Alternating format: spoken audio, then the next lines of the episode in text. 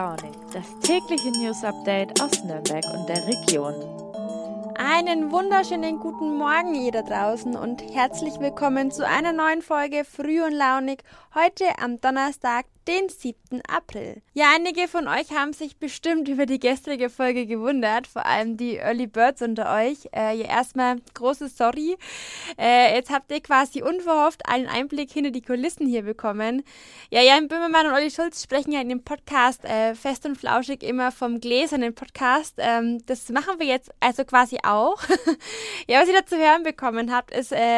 Also so bis 7:30 ist quasi die Rohdatei meiner Moderation gewesen. Es tut mir total leid. Ja, und wie ihr auch hören konntet, ist es manchmal gar nicht so leicht, 5 Sätze fehlerfrei aneinander zu reihen. Ja, heute versuchen wir das mal ohne Pleiten, Pech und Pannen. Und ja, auf diese Themen könnt ihr euch freuen.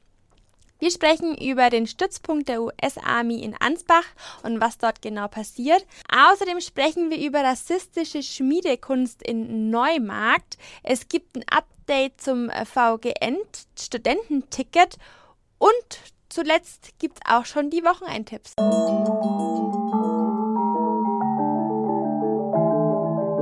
Beginnen wir mit der USA in Ansbach. In der mittelfränkischen Bezirkshauptstadt gibt es nämlich einen Standort der US Army und da ist in letzter Zeit einiges passiert. Dort wurde unter anderem eine neue Kommandozentrale errichtet. Ich kenne mich da auf dem Gebiet null aus, deswegen habe ich da mal unseren Westmittelfranken-Korrespondenten Stefan Blank gefragt, was denn das so genau ist. Hi Stefan, liebe Grüße nach da draußen. Es gibt ja jetzt diese neue Kommandozentrale bei euch in Ansbach. Was passiert da denn genau? Ja, in der Baben-Kaserne in Ansbach wurde das Hauptquartier des 5th Corps eingerichtet. Das ist ein Truppenverband mit etwa 15.000 Soldaten und Einheiten in Deutschland, aber auch in Ländern in der NATO-Ostflanke. Und welche Art von Soldaten wurden dort nun stationiert? Es ist wirklich eine Kommandozentrale des sogenannten Victory Corps, wie es intern auch genannt wird. Dort arbeiten 400 Soldaten kurioserweise in der umgebauten alten Grundschule. Sie planen dort NATO-Großübungen, koordinieren die Zusammenarbeit von US-Truppen, aber auch von Streitkräften von NATO-Verbündeten. Ist es denn der einzige Standort der US-Army in der Gegend? Nein, die großen Standorte in Bayern sind neben Vilseck und Grafenwöhr eben auch Ansbach, zudem auch die Rotationseinheit in Ilsheim bei Bad Windsheim zum Beispiel gehört. Jetzt hast du gerade gesagt, das Hauptquartier wurde nach Ansbach verlegt. Wo war es denn vorher? Vorher war die Struktur so, dass das Oberhauptquartier dieses Korps in Fort Knox im Bundesstaat Kentucky ist. Ein weiteres Hauptquartier ist in Poznań in Polen. Die Ansbacher Garrison, wie es offiziell heißt, ist aufgeteilt in unterschiedliche Standorte. Das einmal eben Katterbach. Dort ist die 12. Kampffliegerbrigade mit sogenannten Transporthubschraubern der Chinook und Black Hawks und auch Apache-Kampfhubschraubern beheimatet. Gleichzeitig gibt es aber auch die Garrison. Das ist sowas wie der Standort Verwaltung und die ist in der Barden-Kaserne untergebracht. Letzte Woche war ja sogar der US-Generalkonsul in München, Timothy Liston, da. Der hat auch was zum Krieg in der Ukraine gesagt, oder? Ja, der US-Generalkonsul sprach in Bezug auf den Krieg gegen die Ukraine von Völkerrechtsbruch, sagte aber auch, dass aus seiner Sicht Russlands Präsident Wladimir Putin sich verkalkuliert habe, da er eben nicht mit dem massiven Widerstand der Ukrainer gerechnet hat und gleichzeitig aber auch den Zusammenhalt der westlichen Staaten unterschätzt hat. Ja, hoffen wir natürlich, dass das nicht passiert, aber sollte Putin die NATO angreifen, würden dann auch die US-Soldaten in Ansbach in den Krieg ziehen? Ja, definitiv. Es ist so, dass auch jetzt bei den NATO-Großübungen wie Saber Strike viele der Truppen aus Ansbach-Katterbach, aber auch aus Illesheim jetzt schon mit ihren Hubschraubern in Litauen, in Lettland, aber auch in Rumänien waren und in der Slowakei und dort an den Übungen teilgenommen haben. Also es wäre absolut der Fall, dass diese Truppen bei einem theoretischen Angriff Russlands auf eines dieser Länder oder auf das Baltikum dort eingreifen würden.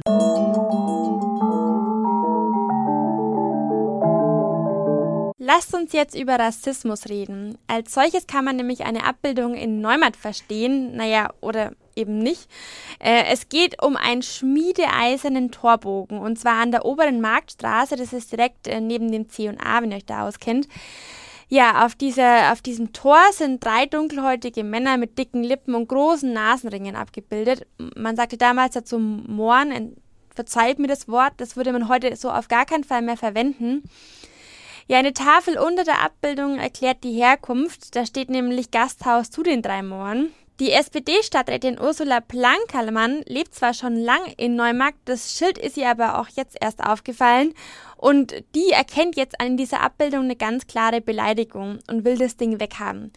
Deshalb fordert sie eben dazu den Oberbürgermeister auf und sagt, bitte entfernt es.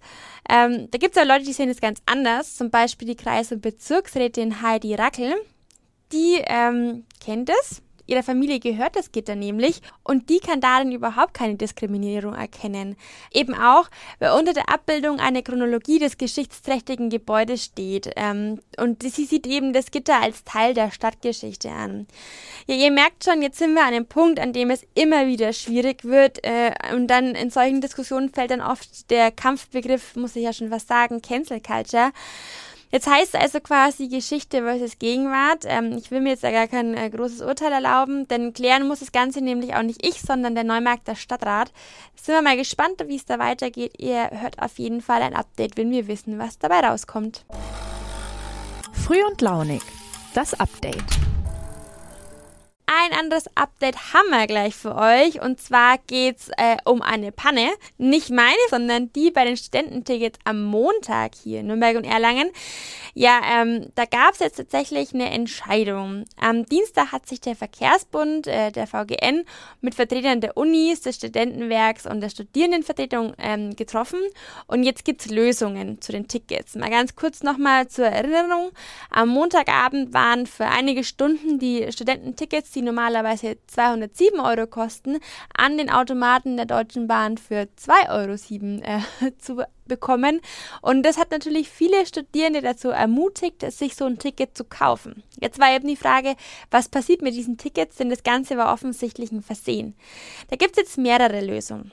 Fangen wir mal an mit Variante A. Die besagt, Studierende können das Ticket, also das fehlerhafte Ticket, bis zum 13. April in einem DB-Reisezentrum in der Gegend zurückgeben und bekommen dann das Geld wieder erstattet.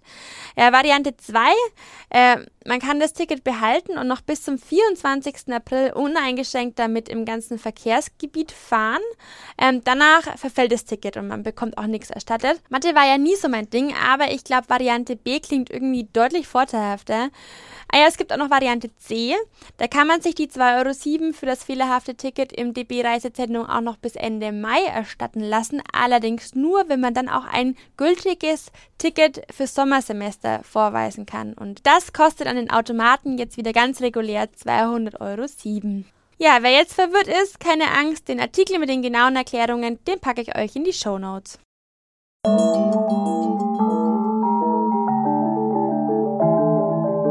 Heute sind wir mal ganz verrückt, sonst gibt's ja unsere Wochenendtipps immer erst am Freitag. Diese Woche hauen wir sie schon mal am Donnerstag raus.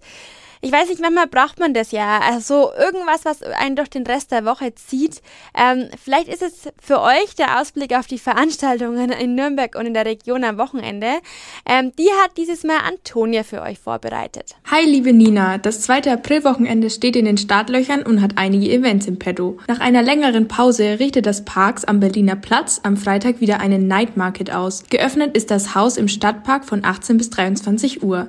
In dieser Zeit können Schatzsuchende auf den Pirsch gehen und nach Schmuck, Second-Hand-Kleidung und feinsten Krimskrams Ausschau halten. Dazu gibt's leckeres Thai-Food und sanfte Klänge eines DJs.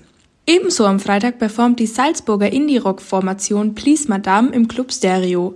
Los geht's hier um 20 Uhr. Und im Anschluss des Live-Acts steigt dort sogar noch eine Aftershow-Party, bei der zu 80er Musik abgefeiert werden kann. Am Samstag steigt in Gostenhof das Bierchen- und Bühnchen-Festival. Tagsüber wird sich bei Kaltgetränken und Mucke rund um den Weitstoßplatz vergnügt und abends geht es dann in den Bierstübchen weiter. Und falls auch jemand Bock auf einen Clubabend hat, der kann gerne auf fein-raus.de nachlesen, was so in den Clubs geht.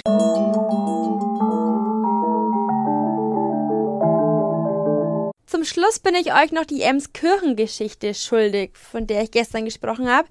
Da gibt's nämlich schon wieder Stress in dem kleinen Ort. Und nein, es hat nichts mit den Hatern und nichts mit dem sogenannten Drachenlord zu tun.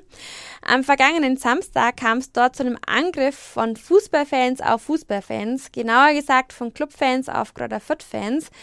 Ja, die Anhänger der Fürther waren in einem Regionalexpress unterwegs. Sie waren auf dem Heimweg nach einem Auswärtsspiel. Und als der Zug in Emskirchen hielt, waren mehrere vermummte Clubfans auf einmal im Zug. Und es gab eben Schlägereien. Es wurden mehrere Personen angegriffen und auch verletzt, teilweise auch ein bisschen stärker. Als die Polizei ankam, waren die Angreifer allerdings bereits verschwunden. Deswegen heißt es jetzt wieder, wenn ihr irgendwas mitbekommen habt, dann meldet euch doch bitte bei der Polizei. Den Kontakt, den packe ich euch in die Shownotes. Ja, Gewalt unter Fußballfans, das hat man in den letzten 2 Corona-Jahren echt nicht vermisst und es muss auch generell nicht sein.